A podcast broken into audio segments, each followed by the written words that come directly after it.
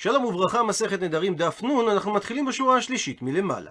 והגמרא ממשיכה ומביאה סיפור נוסף על מסירות נפש ללימוד תורה מתוך עניות. והסיפור הזה מובא גם במסכת כתובות דף ס"ג, עם דגשים אחרים, ומספרת הגמרא. רבי עקיבא התקדשת לי, התקדשה לו ברתי, ביתו דכלבא שבוע, שהיה אדם מאוד עשיר. שמע על כך אבא שלה, כלבא שבוע, אדרא הנאה מכל נכסי. הדיר אותה הנאה מכל נכסיו, אבל זה לא עזר לו, הוא לא הצליח להפריד את הזוג הצעיר, אז לה ואיתני סיבלי בסיטווה. והיא הלכה והתחתנה עם רבי עקיבא בחורף. והם היו כל כך עניים, שהווה גנו בי תבנה, היו ישנים בין התבן שלא היו להם כרים וקסתות. הווה כמנקת לי תבנה אמין מזיי, היה רבי עקיבא מלקט את התבן משערותיה של אשתו, אמר לה, אי הווי לי, אם היה לי כסף, רמינה לך ירושלים דדהבה. הייתי קונה לך תכשיט של זהב שירושלים מצויר בה. ובסופו של דבר, כשהוא נהיה עשיר, הוא גם עמד בדיבורו וקנה לה את זה. עתה בא אליהו הנביא, אידמה להו, נדמה להם כאנשה, כאדם, וקקריה בבא, והיה קורא להם מחוץ לדלת, אמר לו, הב לי פורתא דתיבנה, דילדת איתתי, ולית לי מדעם להגונה. תיתנו לי מעט תבן, כי אשתי ילדה, ואין לי שום דבר שהיא תוכל לשכב עליו. ואליהו הנביא עשה את ההצגה הזאת כדי לנחם אותם ולהראות להם שיש עניים יותר מהם. וזה אכן הצליח לו, כי אמר לרבי עקיבא לאינטטי לאשתו, חזי גברא, תראי את האדם הזה, דאפילו תבנה לא איתלי, שאפילו תבן אין לו.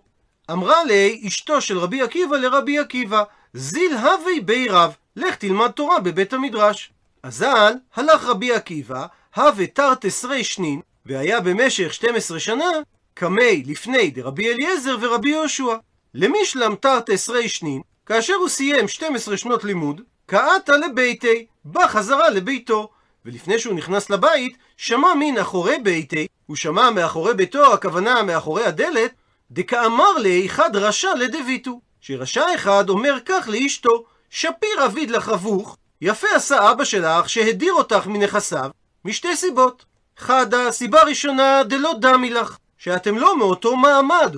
רבי עקיבא לא דומה לך, שהוא לא בא ממשפחה חשובה כמותך. ועוד סיבה שנייה, שביק ארמלות חיות, כולון שנין. איזה התנהגות זאת שהוא הניח אותך כאלמנה חיה כמה שנים ולא בא הביתה. ושומע רבי עקיבא שאמרה לאשתו לאותו רשע, אי צית לדילי, אם הוא היה שומע לי, ליהווה תרתס רי שנין אחי נייתא. שיישאר ללמוד בישיבה עוד 12 שנים אחרות. שומע את הדברים, אמר לעצמו רבי עקיבא, הואיל ויהבת לי רשותה, הואיל והיא נתנה לי רשות, היא הדר לאחורי. אני אחזור לאחוריי. ואכן, הדר חזר בו, אזל הווה תרתס רי שני אחרנייתא. וחזר לישיבה ל-12 שנים אחרות. ואמר על כך המשגיח הידוע רב חיים שמואלביץ', שרב משה פיינשטיין אמר עליו, כל העולם נח על כתפיו של רב חיים, והרב שך ספד לו משמת רב חיים בטלו השקדנים, שיש שני דברים חשובים שצריך ללמוד מההתנהגות של רבי עקיבא. הדבר הראשון זה מסירות הנפש והתגייסות הסביבה לאפשר את לימוד התורה. וכך הוא אומר, 12 שנה למד רבי עקיבא לפני שחזר לביתו, ועוד 12 שנה למד לאחר מכן. כמה שנים למד בסך הכל? 24. יודעים אתם מדוע החשבון נכון? מפני שרבי עקיבא לא נכנס לביתו. אם היה נכנס לביתו, אם היה מפסיק רגע באמצע, אז היה לומד 12 שנה, ועוד 12 שנה. בלימוד התורה כשאין רציפות, 12 ועוד 12 אינן 24. אבל מצד שני, רב חיים שמואלביץ' למד מהסיפור הזה את האחריות המוטלת על לומד התורה עצמו, בין כלפי הלימוד שלו עצמו, בין כלפי משפחתו. וכך הוא אומר, היכן הכרת הטוב, הרים רב חיים? מדוע לא נכנס רבי עקיבא לביתו לרגע להחיות את נפשה של העלובה, זו שוויתרה למעדנון מיטב שנותיה? הן עליה אמר רבי עקיבא, שלי ושלכם שלה הוא, מרועה צאן עשתה היא אותו לרבי עקיבא. סבורה אני אומר רב חיים שהיה זה פסק ההלכה הקשה ביותר שהיה על רבי עקיבא לפסוק מימיו. כדי לא להיכנס ולו לרגע הביתה, חייב היה להיות משוכנע שבמשך כל אותם 12 שנה לא ביטל אף רגע, לא היה בהם רגע אותו נטל לעצמו. כי לו היה זמן כזה, את פרק הזמן הזה היה חייב לשהות בביתו, לתת אותו לאשתו. כי אם אכן היה רגע כזה והוא לא נכנס הביתה, זה פסק דין מזויף. ומספרת הגמרא שכאשר בא רבי עקיבא לאחר 24 שנה לביתו, עתה הוא בא ב-24 אלפין זוגי תלמידי, עם 24 אלף זוגי תלמידים. נפוקו לעלמא להפי, יצאו כולם לקראתו, ואף היא, אשתו, קמת למי פת להפי. קמה והתכוננה לצאת לקראתו. אמר לה ההוא אדם רשייה, ואת להיכה, לאן את הולכת עם הבגדים הקרועים שלך? אמרה לי, את לשון הפסוק במשלי, יודע צדיק נפש בהמתו. שאם הצדיק מבין את נפש הבהמה שלו, אז ודאי שהוא יבין את המצב שלי, ואני לא אתגנה בעיניו, שהרי אני מסרתי את הנפש כדי שהוא ילמד תורה. אט-אט להתחזוי אלי, ביקשה להיראות לפני רבי עקיבא, קמד חנלה רבנן, והחכמים היו דוחפים אותה משם. אמר לאון רבי עקיבא, הניחו לה, שלי ושלכם, שלה הוא. הוא מסביר הר"ן, תורתי ותורתכם בשבילה היא, שנתנה לי עצה ללכת ללמוד בישיבה. הוא מסיים את הגמרא את הסיפור, ששמע כלבא שבוע, שהגיע חכם גדול לעיר, עתה ואיצ'ל על נדרי, בא להישאל על נדרו. והגמרא במסכת כתובות מספרת שרבי עקיבא פתח לו את הנדר על ידי ששאל אותו אם היית יודע שחתנך יהיה אדם גדול, האם היית נודר? וכלבא שבוע ענה לו שאפילו אם הוא היה יודע ללמוד הלכה אחת, משנה אחת, הוא ודאי לא היה מדיר אותה מנכסיו. ובעקבות כך ואישתריה, התיר לו רבי עקיבא את נדרו, וממילא ואישתרי, הותר לרבי עקיבא ליהנות מנכסיו. ואז כלבא שבוע נתן לו מחצית מנכסיו. ובהקשר לכך מספרת הגמרא, מנשית מילי, משישה דברים יעתר התעשר רבי עקיבא. הדבר הראשון, מן כלבא שבוע, שכפי שאמרנו, נתן לו מחצית מנכסיו. הדבר השני, מן איילה דספינתה, מאל הניגוח של הספינה, ומסבירה הגמרא, וכל ספינתה אב דין לי, היו עושים לה מין עינה, דמות איל מעץ לנחש ולסימן, שתהא הספינה קלה בהליכתה כאיל, והיו ממלאים אותו דינרי זהב. זימנה חדה פעם אחת, אנשויי על כיף ימה, שכחו לאותו איל על שפת הים, עתה הוא אשכחי, ובא רבי עקיבא ומצא אותו. אל הניגוח היה כלי הנשק העיקרי של אוניות המלחמה ים תיכוניות בעת העתיקה, מהמאה התשיעית ועד שלהי המאה הראשונה לפני הספירה. הוא היה חלק מגוף האונייה, והוא בלט מקצה השדרית בגובה קו המים לערך. באמצעותו ניתן היה לנגח ולהטביע את אוניית האויב, או לשתק את תנועתה. הוא היה עשוי מיציקת ברונזה, ועל כן היה יקר ערך. ונהגו לצייר מכל צד שלו עין שתדריך את הספינה במהלכה. הדבר השלישי ממנו התעשר רבי עקיבא הוא מין גבזה, מתיבה העשויה להצניע בתוכה את ממון הספינה, או במילים אחרות, כספת. הוא מספר את הגמרא כיצד קרה הדבר. דזימנה חדה, פעם אחת, יהיב נתן רבי עקיבא ארבעה זוזי לספוני, לספנים, ואמר להו, הייתי לי מדעם, תביאו לי משהו בסכום הזה. ולא אשכחו, והם לא מצאו בסכום הזה, אלא גבזה על כף ימה. תיבה שהייתה מונחת על שפת הים. עטיו עלי, הביאו לו אותה, אמרו לי, אביד מרן עלי. זה מה שמצאנו הפעם, ימתין אדוננו עליו, ובנסיעה הבאה נביא לך משהו יותר טוב. ולבסוף איש תקח נמצא דהבי מלא דינארי, שהתיבה הייתה מלאה בדינרי זהב. והסיבה לדבר, דזימנה חדה טבעת ספינתה, שפעם אחת טבע ספינה של סוחרים, וכולי איסקא ומחיד בהאו גבזה, ואת כל הרווח שהיה להם באותה ספינה, הם הניחו באותה כספת, ואיש תקח בהאו זימנה דמידס קרואיתא. וזו התיבה שמצאו אותם ספנים. והסיבה הרביעית להתעשרותו של רבי עקיבא הוא מין מטרוניתא.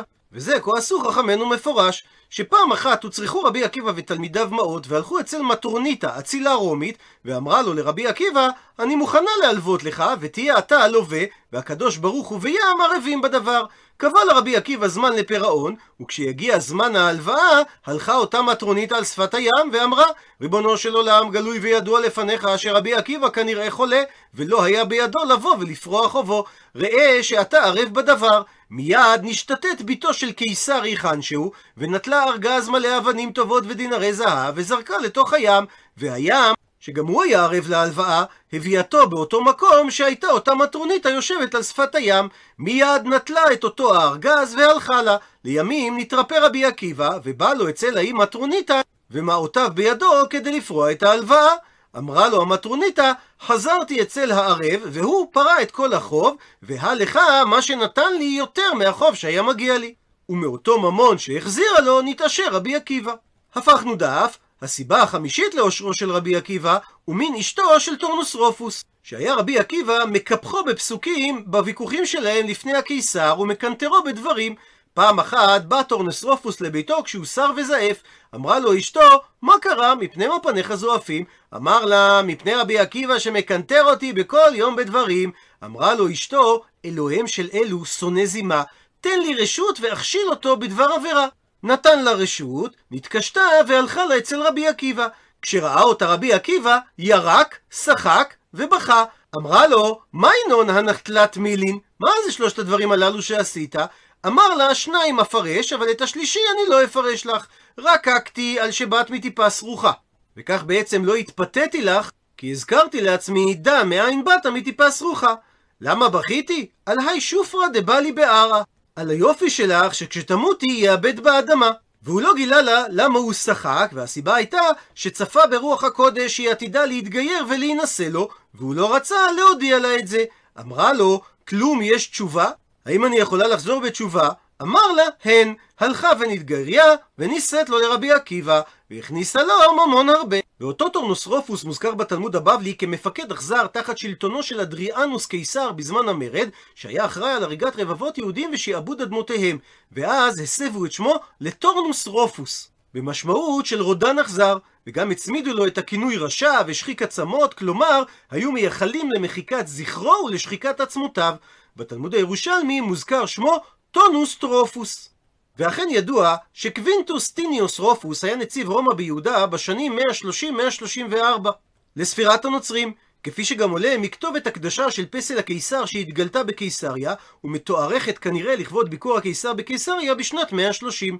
רופוס היה בונה העיר האלילית אליה קפיטולינה, ובתקופתו פרץ מרד בר כוכבא.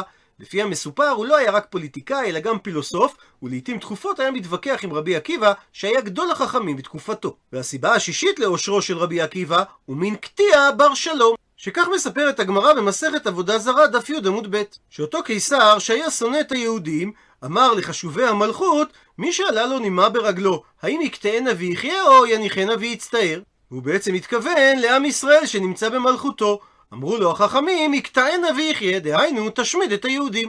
אמר לו וקטיה בר שלום לקיסר, משתי סיבות כדאי לך לא להשמיד את עם ישראל. דבר ראשון, כשם שאי אפשר לעולם בלא רוחות, כך אי אפשר לעולם בלא ישראל. דבר שני, זה יפגע לך במלכות, ויקראו לך מלכות קטועה. השתכנע הקיסר, אמר לו, דיברת יפה, רק בעיה אחת, מי שמנצח את הקיסר, בוויכוח קוברים אותו חי בבית מלא עפר. וכאשר לוקחים להוציא אותו להורג, אמרה לו מטרונית אחת, אוי לה לספינה שיוצאת לדרך בלי שהיא שילמה את המכס. והתכוונה לומר לו, אם אתה נהרג על זה שהצלת את היהודים, לפחות תתגייר. ואז ברקתי עמל את עצמו, ועל ידי כך הוא מתגייר, ואומר, שילמתי את המכס שלי, ועל ידי כך אני אזכה לעולם הבא.